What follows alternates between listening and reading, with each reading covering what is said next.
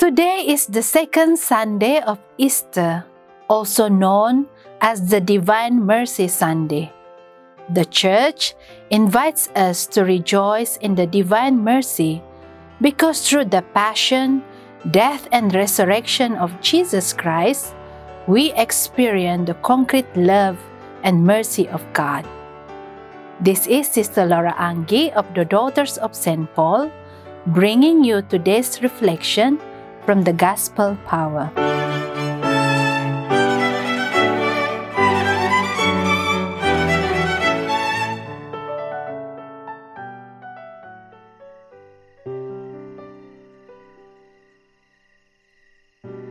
When it was evening on that day, the first day of the week, and the doors of the house where the disciples had met were locked for fear of the Jews, Jesus came and stood among them and said, Peace be with you. After he said this, he showed them his hands and his side. Then the disciples rejoiced when they saw the Lord. Jesus said to them again, Peace be with you. As the Father has sent me, so I send you.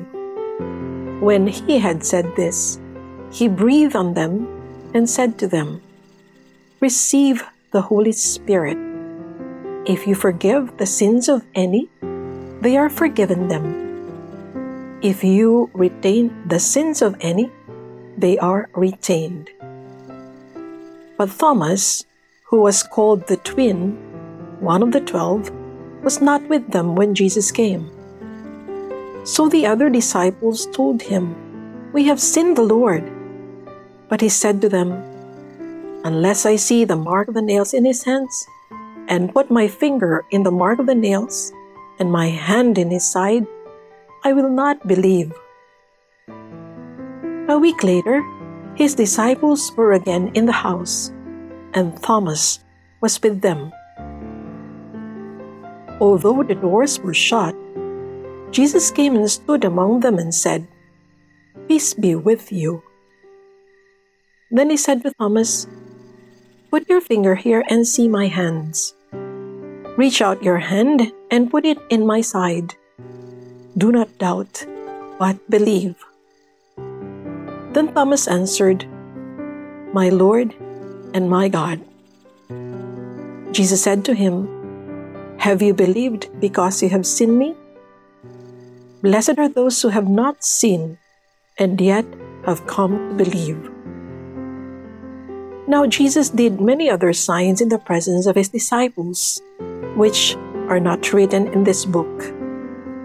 But these are written so that you may come to believe that Jesus is the Messiah, the Son of God, and that through believing you may have life in his name.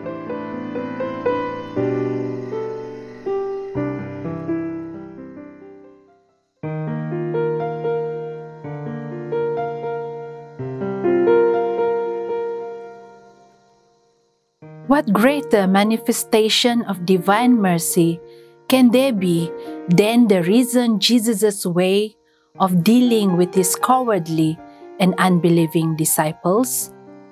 Though he has already assumed his lordship of creation, Jesus continues to be the humble servant leader who reaches out and meets his disciples in their situation of misery.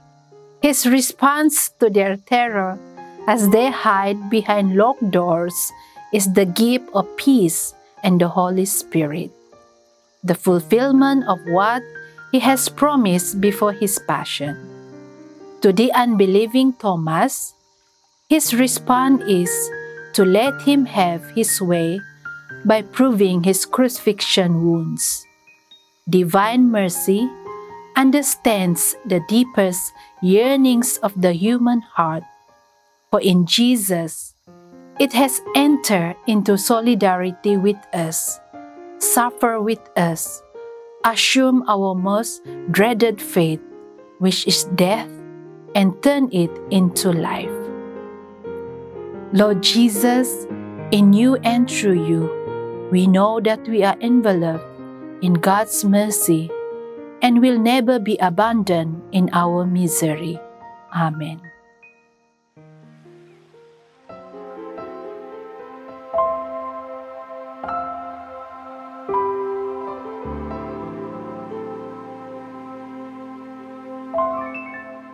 Merciful and compassionate Father, we come to you in our need to seek your protection against the COVID 19 virus that has disturbed and claimed many lives.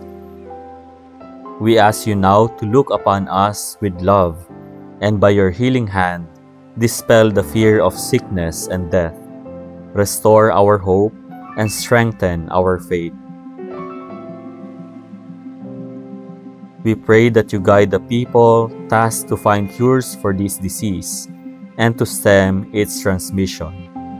We thank you for the vaccines developed, made possible by your guiding hands. Bless our efforts to use these vaccines to end the pandemic in our country. We pray for our health workers that they may minister to the sick with competence and compassion Grant them health in mind and body, strength in their commitment, protection from the disease. We pray for those afflicted. May they be restored to health. Protect those who care for them. Grant eternal rest to those who have died. Give us the grace in these trying times to work for the good of all and to help those in need. May our concern and compassion for each other see us through this crisis and lead us to conversion and holiness.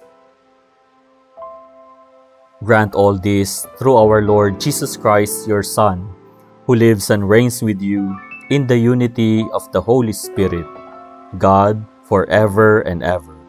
Amen. We fly to your protection, O Holy Mother of God. Do not despise our petition in our necessities, but deliver us always from all dangers. O glorious and blessed Virgin. Amen. Our Lady, Health of the Sick, pray for us. Saint Joseph, pray for us. Saint Raphael the Archangel, pray for us. Saint Roch, pray for us. Saint Lorenzo Ruiz, pray for us. Saint Pedro Calungsod, pray for us.